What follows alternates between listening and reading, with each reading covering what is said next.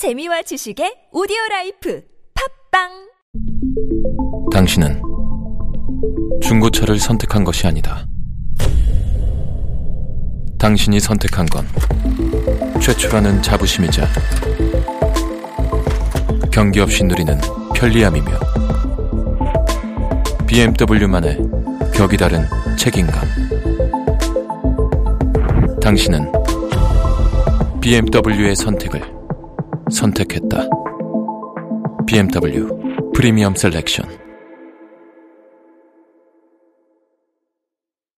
안녕하세요. 군사 돋보기입니다. 언론 보도에서는 크게 대서특필되지 않았지만 얼마 전 미국과 중국이 날카로운 신경전을 벌이며 전쟁 직전까지 갈 수도 있는 상황이 연출되었습니다. 11월 2일 대만 방공 식별 구역에서는 미 해군의 EP-3E 전자정찰기와 중국의 Y-8G 정찰기가 각자 정찰 활동을 수행하던 중 서로를 마주쳤고 서로 고작 1km를 남겨두고 접근의 신경전을 벌인 것으로 파악되었는데요. 중국의 Y-8G 정찰기가 미 해군의 EP-3E 정찰기를 밀어내렸던 것으로 보입니다. 미 해군의 EP-3E 정찰기가 이곳을 계속해서 돌고 있는 이유는 중국이 둥시아 군도를 불시에 기습해 점령해 버릴 가능성이 있기 때문인데요. 만약 이때 중국이 정찰기가 아니라 무장한 전투기를 보냈고 화력 통제 레이더로 미 해군의 EP-3E 전자 정찰기를 조사하는 데서 그치지 않고 미사일을 발사할 경우 그 즉시 미국과 중국의 전쟁이 발발하게 됩니다. 오늘날 미국의 동맹국들과 중국이 극도의 긴장감을 자아내며 대치하고 있는 모습을 보면 이거 이러다 까딱하면 진짜로 세계 3차 대전 이 일어나는 것 아닌가 하는 우려가 자주 들고는 합니다. 우리가 이처럼 전쟁이라는 것을 크게 두려워하게 된 데에는 과거에 있었던 이 어마어마한 전쟁이 큰 역할을 하고 있을 겁니다. 1939년부터 1945년까지 유럽, 아시아, 북아프리카, 태평양 등지에서 독일, 이탈리아, 일본을 중심으로 이루어진 추축국과 영국, 프랑스, 미국, 소련, 중국 등을 중심으로 한 연합국 사이에 벌어진 거대한 전쟁이 있었습니다. 네, 바로 제2차 세계대전입니다. 세계 2차 대전은 역사상 가장 거대한 규모의 역대급 전쟁이었으며 인류 역사상 가장 큰 피해를 낳은 전쟁이 되었는데요. 여태까지 인류는 단 한순간도 전쟁 없이 살아온 적이 없었다고 해도 과언이 아닐 정도로 끝없는 전쟁을 겪어왔지만 그 어떤 전쟁도 이 2차 세계대전에 비하면 그다지 대단할 것이 없었습니다. 2차 대전의 발발 이유를 살펴보면 전쟁을 너무 두려워해 적의 도발과 독단적인 행동을 방안해서는 안 된다는 교훈을 얻게 됩니다. 그렇다면 이 2차 세계대전은 도대체 무슨 이유로 발발하게 된 걸까요? 오늘은 그 계기를 알아보고 오늘날 우리가 왜 멋대로 행동하는 주변국들의 행동을 내버려 둬서는 안 되는지 생각해 보겠습니다. 전문가는 아니지만 해당 분야의 정보를 조사 정리했습니다. 본의 아니게 틀린 부분이 있을 수 있다는 점 양해해 주시면 감사하겠습니다. 영상 내에서 군국주의의 상징들이 등장할 수 있지만 이해를 돕기 위한 자료일 뿐 군사 돋보기는 군국주의를 지향하지 않음을 밝혀둡니다. 독일에게 가혹하게 느껴진 베르사유 조약, 1933년 제2차 세계대전에 있어 가장 핵심이라 할 수 있는 인물 히틀러가 독일의 총리 자리에 오르게 됩니다. 1차 세계대전이 끝나고 베르사유 조약으로 인해 전쟁을 일으켰던 독일은 10%의 영토를 잃고 육군 병력이 10만으로 제한되며 1300억 마르크가 넘는 전쟁 배상금을 지불하게 되었는데요. 하지만 이 베르사유 조약은 독일에게 군사적, 지리적, 경제적으로 큰 타격을 주었고 제1차 세계대전의 모든 책임은 독일과 독일의 동맹국에 있음을 못 박아 수치심까지 유발했습니다. 이와 같은 이유로 독일인들은 베르사유 조약이 독일에게 지나치게 가혹하고 정당하지 않다고 생각했습니다. 이 때문에 히틀러는 독일에게 가혹하다고 느낀 이 조약을 폐기하기로 합니다. 권력을 잡은 지 세 달 후 히틀러는 이전 정권에 온건 외교를 이어받겠다는 내용으로 연설을 했지만 실제로는 전혀 그렇지 않음을 알리게 되는데요. 다섯 달 후에 히틀러는 국제연맹에서 탈퇴할 것을 발표하기에 이릅니다. 1933년 집권한 히틀러는 베르사유 조약은 무효이다. 독일은 보상금을 낼 필요가 없으며 재무장을 하겠다고 주장했고 히틀러는 금세 수많은 독일인들의 마음을 사로잡게 되었는데요. 히틀러는 미국의 제안으로 만들어진 이 국제기구가 독일을 억압하기 위한 승전국들의 기구라고 주장했습니다. 그는 독일로 하여금 국제연맹에서 탈퇴한 후 새롭게 공문을 편성해 베르사유 조약에서 제안한 10만의 육군이 아닌 5.5배 이상의 병력인 55만 5천 명을 편성할 계획을 밝힙니다. 추축국 이탈리아, 과거에는 왜 프랑스와 영국 편으로 붙었을까? 막 나가는 히틀러에 대한 공동 대책을 마련하기 위해 영국과 프랑스는 이탈리아를 끌어들여 스트레사 협정을 맺었습니다. 독일과 함께 2차 세계대전에 참전했던 이탈리아인데요. 왜 이탈리아는 이때 프랑스와 영국의 편으로 붙었을까요? 첫째는 독일이 오스트리아를 합병하게 된다면 이탈리아의 영향력이 악화될 것이 우려되었기 때문입니다. 그리고 다른 이유도 있었는데요. 이탈리아가 해외 팽창 정책의 일환으로 추진 중이던 에티오피아와의 전쟁에서 프랑스와 영국 양국의 도움을 받을 수 있을 것이라 기대했기 때문입니다. 하지만 영국, 프랑스, 이탈리아가 손을 잡았던 것은 영국에 의해 무력화돼 버리고 맙니다. 영국은 당시 대공황으로 인해 이미 경제가 어려워진 상황이었는데요. 국방비에 지나치게 많은 돈을 투자하는 것을 피하기 위해 영국이 독일과 해군 협정을 맺게 됩니다.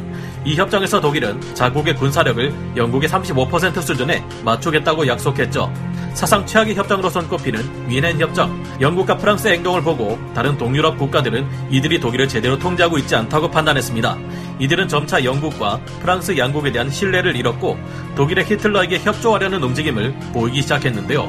한편 히틀러는 서쪽에 라인란트를 무장하는 데 성공하고 자신감을 얻게 됩니다.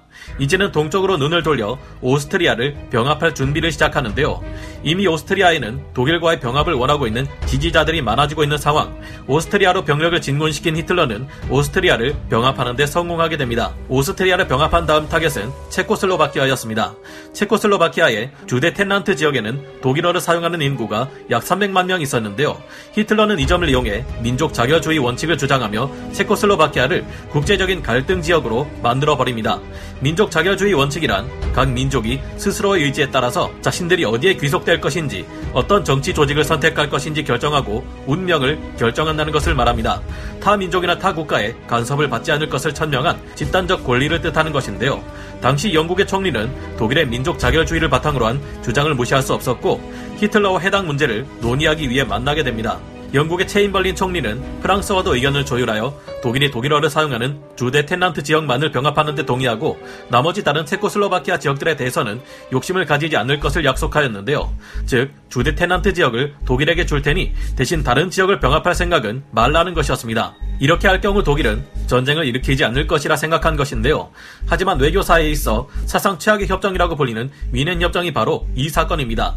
이 과정에서 사실상 체코슬로바키아의 의견은 전혀 수렴되지 않았고 영국과 프랑스, 독일이 알아서 체코슬로바키아의 운명을 정해버린 것이었습니다. 1차 세계대전을 겪고 트라우마를 지니고 있었던 영국과 프랑스의 국민들이었기 때문일까요? 이들은 전쟁이 다시 발발하는 것을 극도로 꺼렸기에 최악이라고 불리는 위넨 협정에 대한 큰 지지를 보냈습니다.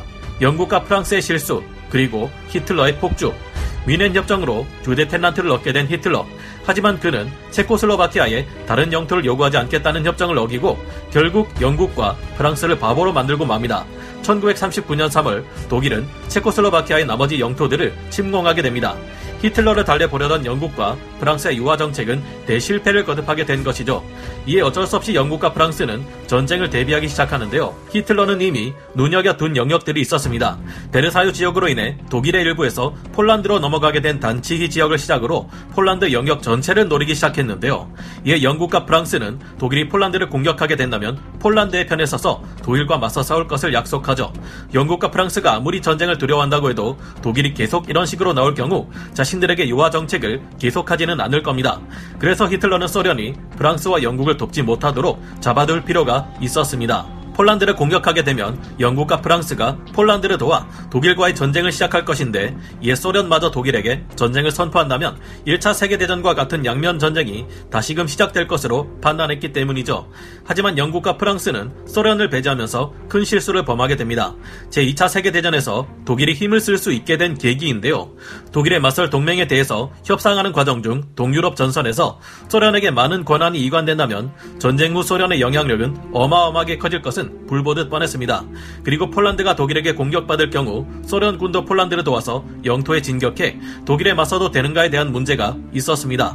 하지만 이 문제를 두고 협상이 쉽게 이루어지지 않았는데요. 소련군이 한 번 폴란드에 진입하면 전쟁이 끝난 후에도 철수하지 않을 수 있다는 두려움 때문이었습니다.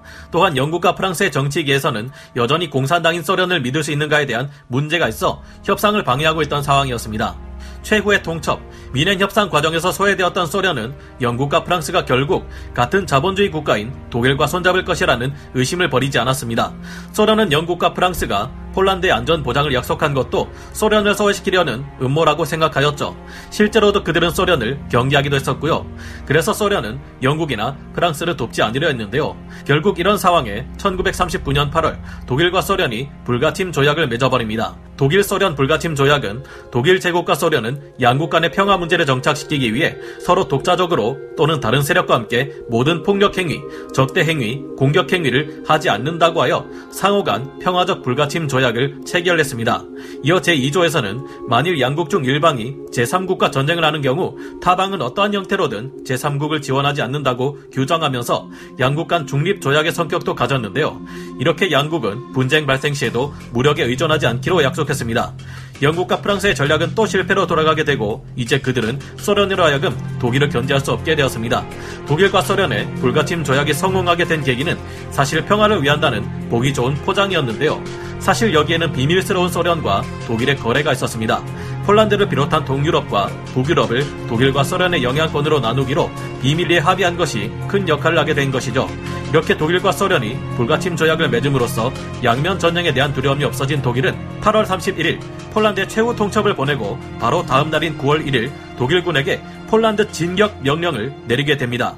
더 이상 유화 정책으로 독일을 묵인할 수 없었던 영국과 프랑스는 9월 3일 독일의 전쟁을 선포하게 되죠. 이로써 인류 역사상 가장 엄청난 역대급 피해를 안겨준 제2차 세계대전이 막을 올립니다. 이 과정에서 정말 안타까운 사실은 프랑스와 영국이 독일의 저력을 너무 과대평가했다는 점과 히틀러의 도발을 너무 방관했다는 점인데요.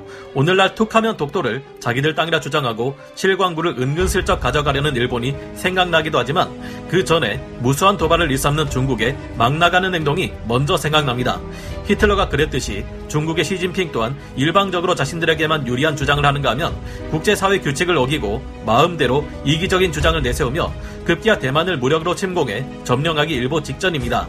과거 프랑스와 영국이 독일에게 그랬던 것처럼 중국의 도발을 눈 감아주고 받아준다고 해서 그들이 욕심을 거두거나 양보를 할 일은 절대 없을 듯한데요. 당장 우리 한국 또한 계속해서 북한이 도발을 일삼을 경우 이를 넘어가주고 함부로 유화 정책을 필요했다가는 그들이 오히려 우리를 우습게 보고 결국 해서는 안 될 군사적 행동을 하게 되지 않을까 우려해 보게 됩니다. 여러분은 어떻게 생각하시나요? 오늘 군사 돋보기 여기서 마치고요. 다음 시간에 다시 돌아오겠습니다. 감사합니다. 영상을 재밌게 보셨다면 구독, 좋아요, 알림 설정 부탁드리겠습니다.